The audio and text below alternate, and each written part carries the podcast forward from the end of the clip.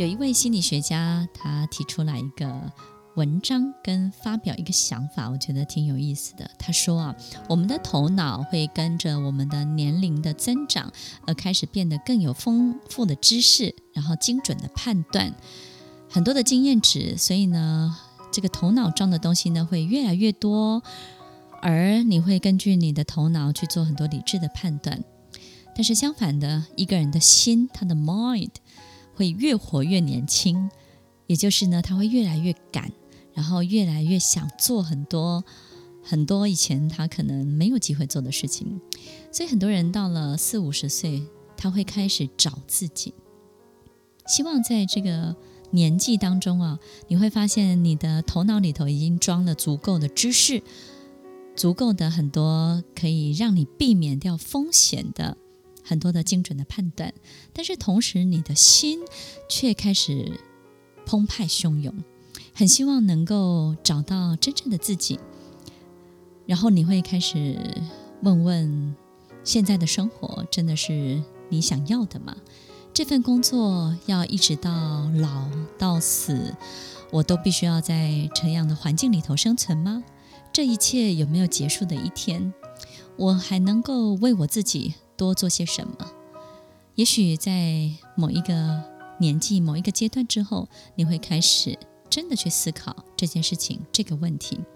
所以心理学家做了一个简单的统计，他发现啊，四十几岁以后冒险的人其实是比二三十岁冒险的人是更多的，所以过去可能我们有一种小小的误会，对不对？我们以为年轻人才能够做很多很多的事情。其实 Emily 在这里分享这个观念，表示呢，其实二三十岁呢，离我们已经很遥远了。但是如果四五十岁才是让你真的敢去做跟突破很多以前的限制不敢做的事情，那么在这个年纪里头，你怎么知道自己到底要什么？你如何找自己？你怎么找到真正的你自己呢？在过去，我们经常透过别人的评价，或者是别人对于我们的感觉跟感受来断定你是一个什么样的人，你好不好，你够不够标准，或者是你成不成功，你算不算是一个可以对自己交代的人。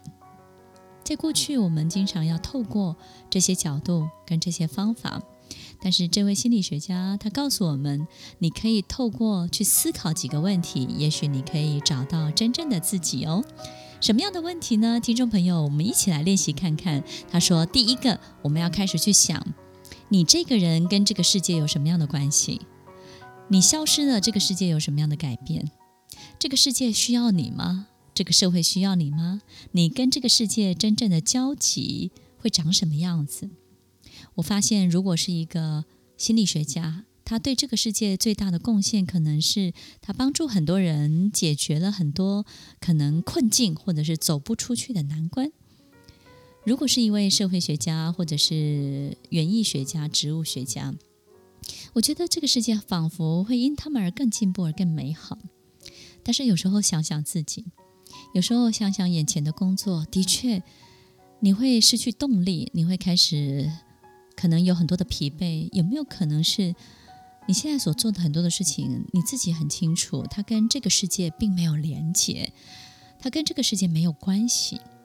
这几天我们结束了一个很特别的营队，一个 Top。的领袖营邀请了很多各界的领域的精英来跟青少年分享他们工作经验以及他们如何管理自己这一路走来的心路历程。我们发现，其实找自己的过程当中有一个很重要的关键：你认识自己有多深？你有没有在很年轻的时候就开始探索你自己？你有没有在你可能还年少的时候，你就透过很多不同的机会在开发你自己？如果这个机会它曾经出现过，每隔一段时间你都可以更深度的知道自己长什么样子，你就会发现你跟这个世界的交集就越来越深，你越来越会去做一些别人想不到，但是你觉得可以对大环境有帮助的事情。好比很多的孩子从小立志当科学家，你会发现他就特别关爱他身边的小动物，或者是。特别关爱他家里头的很多的机器、机械系统，你会发现他们的注意力通常不止在自己身上，他们的注意力经常是在环境，经常是在可能跟他们没有直接相关的一切。有时候你会觉得这是一种大爱，还是一种其实是遥不可及，或者是很好像不太实际的很多的的一种思考或想法。但是在这些孩子身上，他可能会觉得津津有味，他觉得对，我就是要这个样子。你会发现他把自己拉得很巨大，拉得很遥远，他跟这个世界是有接轨的。有时候当爸爸、当妈妈，我们的世界比较小一点，我们就很难想象为什么他会对这么大的事情有感觉。其实，听众朋友，我发现这样的孩子，他特别容易找到自己。而且他在自己身上很容易发展出各式各样的角色，你会发现他一下子能够把这个科学实验做得很好，一下子他对歌舞也有兴趣，同时他对艺术也有一些天分，然后他对医学又开始有很多的实力跟能力上面的展现，这不是很好吗？听众朋友，早一点认识你自己，也许你找到的自己就更多元喽。一寸寸一遍亲吻浪花，泥沙挣扎，浸湿了眼角，刹那或者眼泪分不清啊。爱情不止玫瑰花，还有不安的惩罚，快乐啊，误解啊，随着时间都会增加。退潮的爱像刀疤，伤口给一个说法，放了才能够快乐，让心好好休息一下。握不住的沙，放下也罢。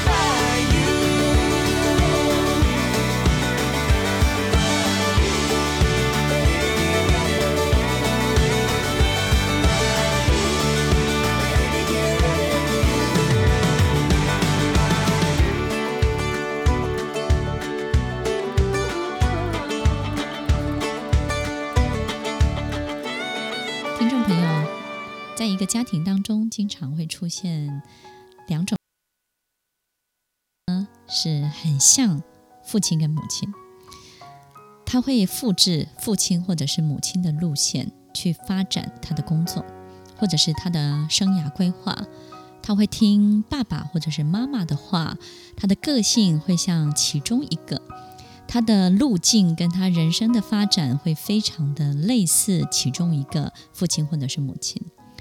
而另外一种类型的孩子是叛逆的，你会发现奇怪，我们这个家怎么会出现像这样的孩子？他的个性跟我们家里的人都不太一样，然后呢，他做的很多的事情呢，怎么都独树一格，然后很有他自己的想法，并且他总是有批判全家的能力，他会有很多质疑的能力。这个叛逆的孩子，很多的爸爸妈妈都相当的头痛，突然之间觉得说奇怪了，他到底遗传了谁？他到底像谁呢？怎么会生出这样的孩子？所以，这样叛逆的孩子，在他的人生当中的前半段是相当辛苦的，也相当的折磨，因为父亲母亲的压抑以及管教，并且呢，不断不断的泼冷水，甚至呢，对于他的这种实践某一些事情的管制，对他而言呢，他是很难施展的，所以他必须要有更大的力量才能够去突破。其实心理学家告诉我们，在一个家庭里头的这两种孩子呢，基本上都是像爸爸妈妈的。这种很像你的呢，是外表行为呢很像你，不管他这辈子有没有机会发展其他的，他不敢。所以他会完完全全在你的框架里头行走，而这个叛逆的呢，通常他演出的都是父亲或母亲从小到大心里头很想要成为的样子，但是爸爸妈妈不敢做的。所以，听众朋友，如果你是父亲跟母亲，你要知道，你这个叛逆的孩子，通常他这辈子会活出你心中很想要成为，但是你不敢成为的那个样子。什么时候才会发现呢？等到他长大以后，他成功以后，你会发现他经常会做一些你很佩服，你自己都觉得，嗯，我可能有这种 talent，我有这种才华，但是我都不敢碰，你怎么敢？我都不敢在那么多人面前讲话，你怎么敢？我都没有想过要去做这些事情，你怎么敢做？有时候你会替他捏一把冷汗，你要知道你为什么会害怕。你为什么害怕他的叛逆？因为你害怕的也是一个你不敢成为的自己。所以，听众朋友，有时候面对这样的孩子，我们可能要多花点心思。但是有一天你老了，他长大了，其实很多的爸爸妈妈都会以这样的孩子为荣，因为这样的孩子多数在他们长大成功之后。他们成功的几率是高的。那么成功之后呢？他们能够彰显荣耀父母的，不是只有外在，而是内在。爸爸妈妈那个内在的小孩，那个内在没有实现梦想跟愿望的小孩，被这个孩子传承下去，被他实践出来，被他发展出来了。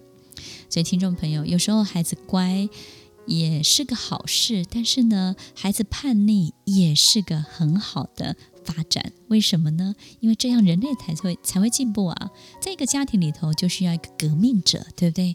这个革命的先驱、革命者，他通常会改革很多我们这个家庭里头的某一种被绑架的价值观。在心理学里头，我们可能都会说，这是一种 family 的 curse，一种好像小小的诅咒。怎么说呢？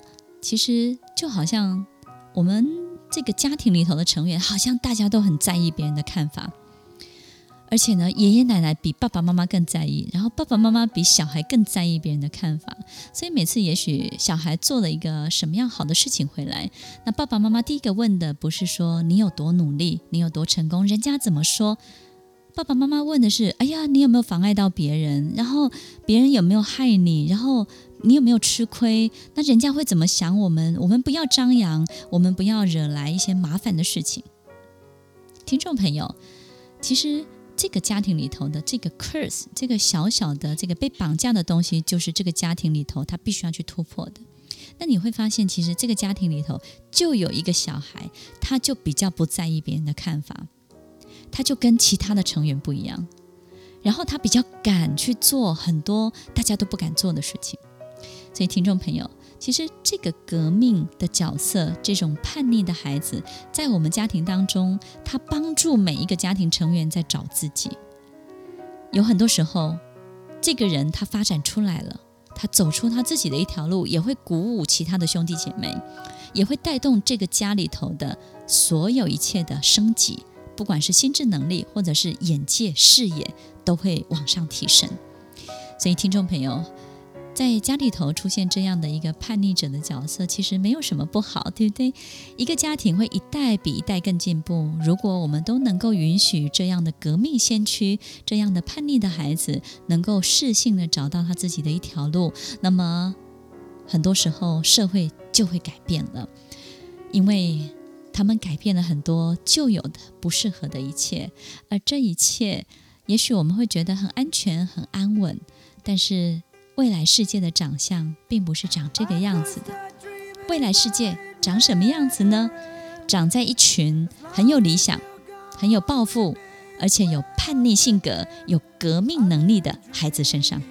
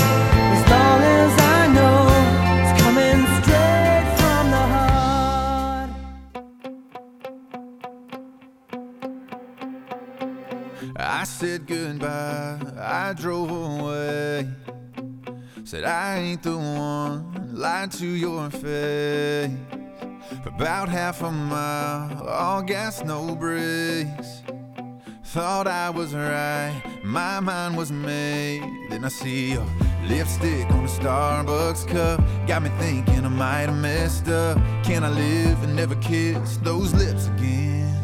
And I wonder,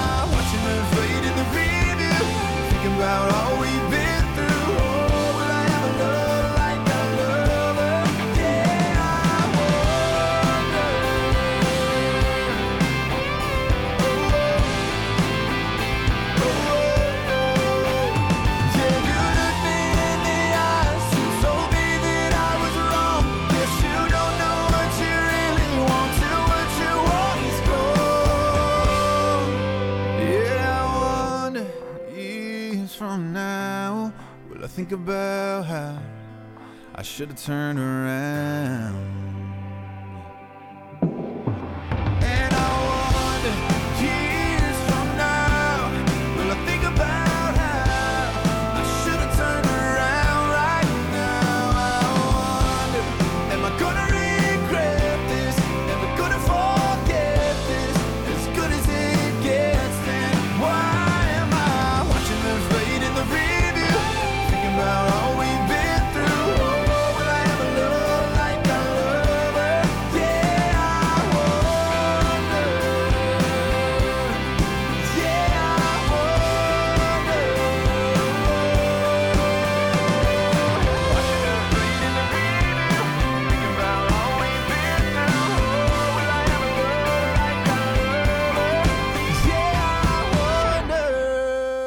在一份国外的这个商业杂志里头发表了一篇文章。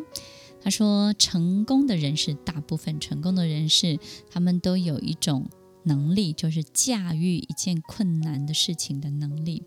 好比说呢，很多成功的企业家很奇怪，他就会去玩这个拖曳伞，然后滑翔或者是跳伞。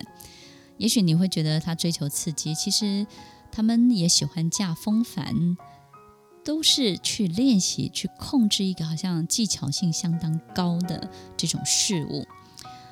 听众朋友，其实我看到这篇文章跟报道的时候，我其实心里头是相当有共鸣的，因为在我接触的旁边的好多的学生，或者是好多的优秀的这些企业家，他们的确有这种特色。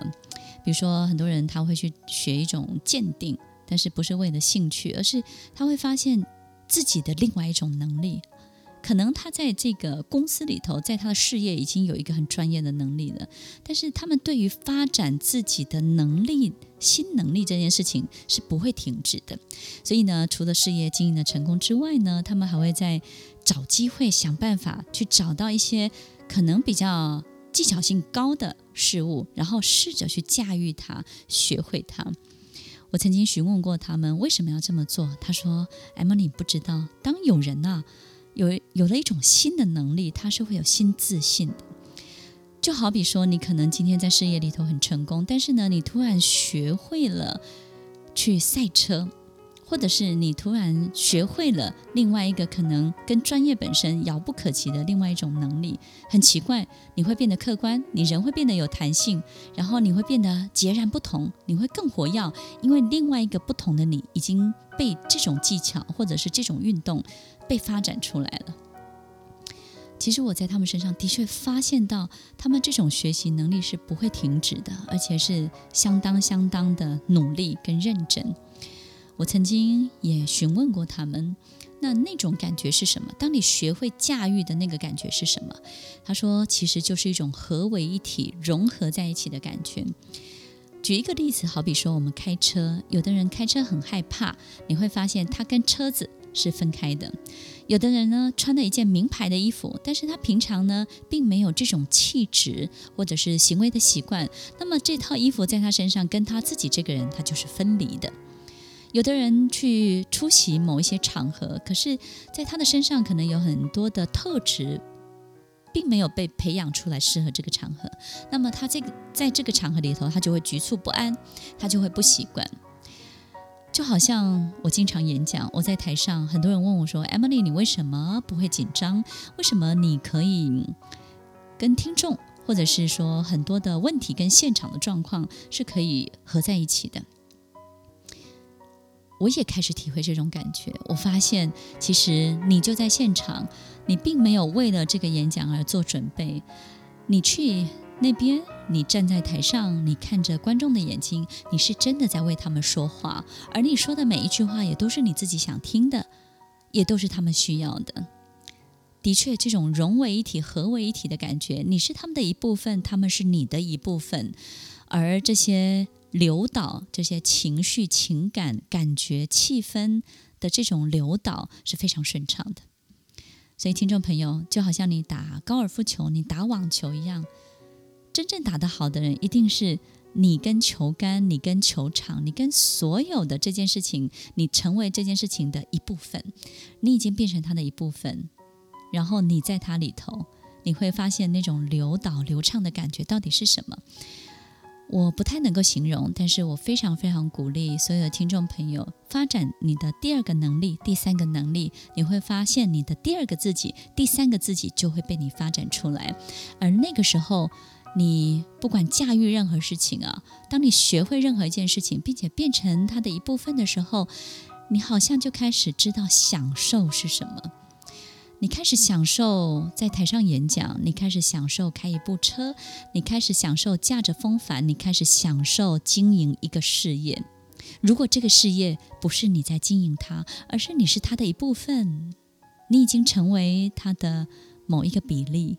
你已经成为他可能在运作的其中必要的一个环节。你是他，他是你，你身在其中，你的事业就会做得非常的好。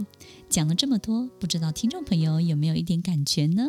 也许我们可以试试看，练习去发展第二个、第三个自己，在第二个、第三个自己的面貌当中，试着去体会这种融为一体的感觉跟感受到底是什么。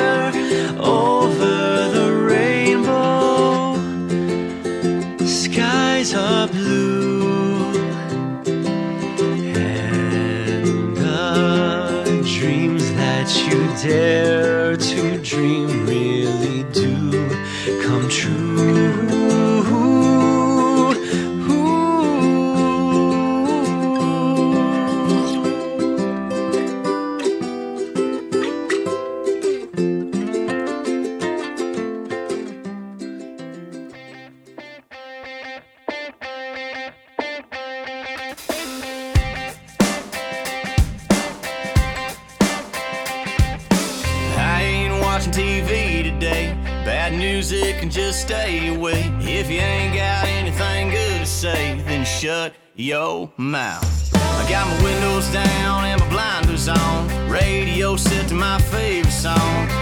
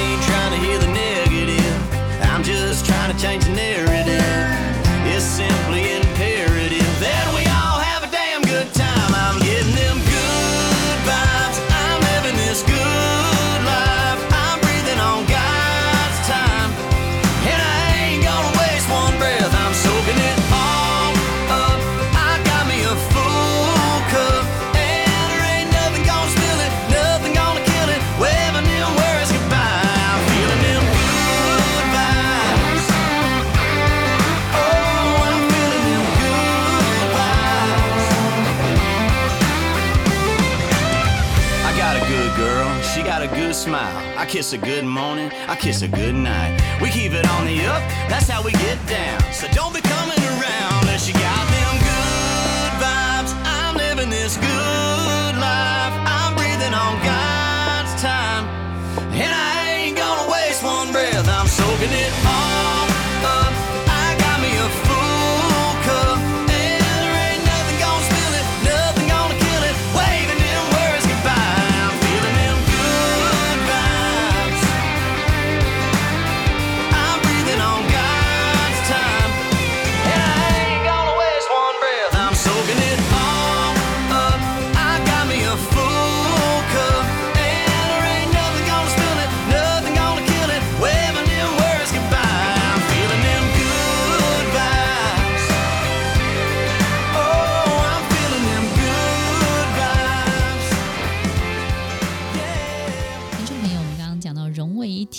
真的，我真的很难形容这个到底要怎么做到，以及那个感觉是什么。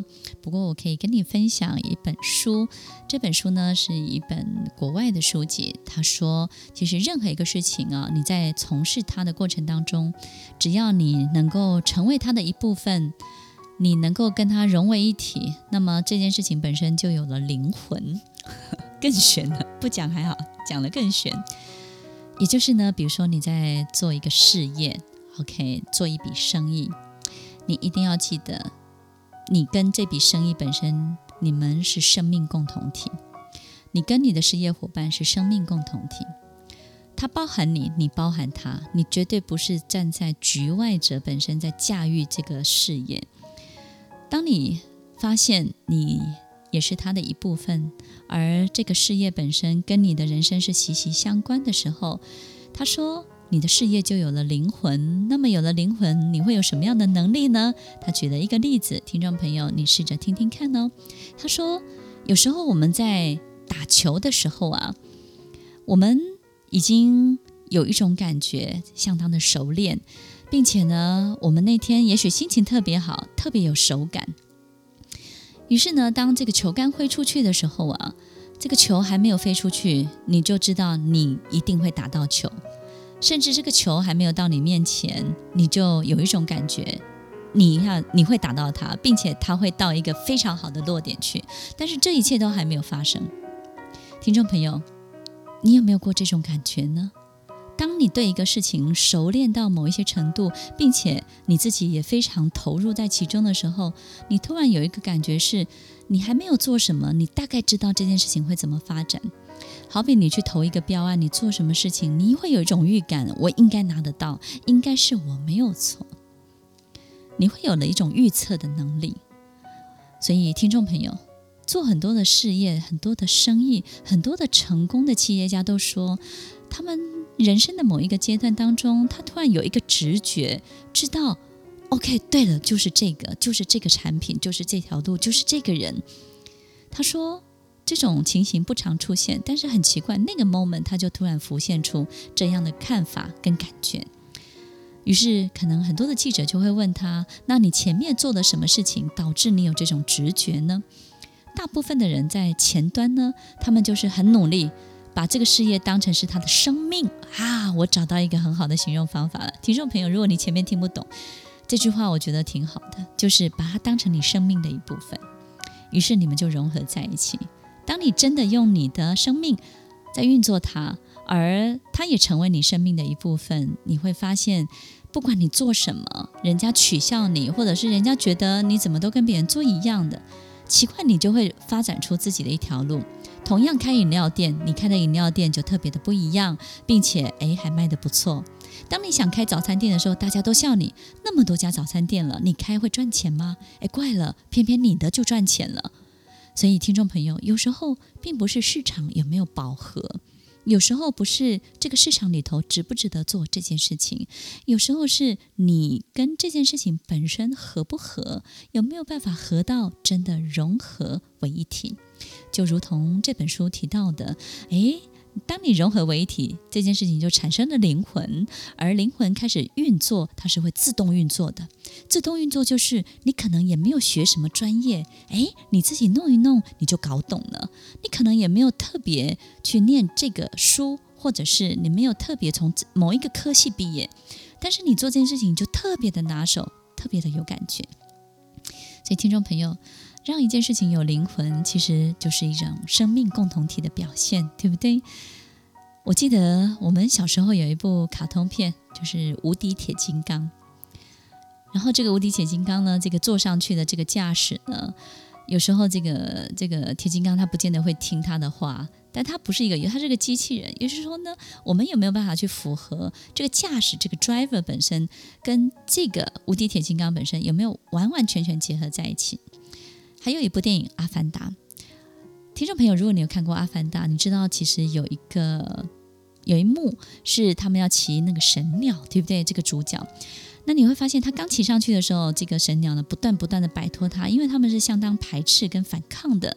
他觉得你的 mind 的心，你整个人没有跟我的意识结合在一起，我是没有办法让你骑着我，我没有办法成为你的一部分。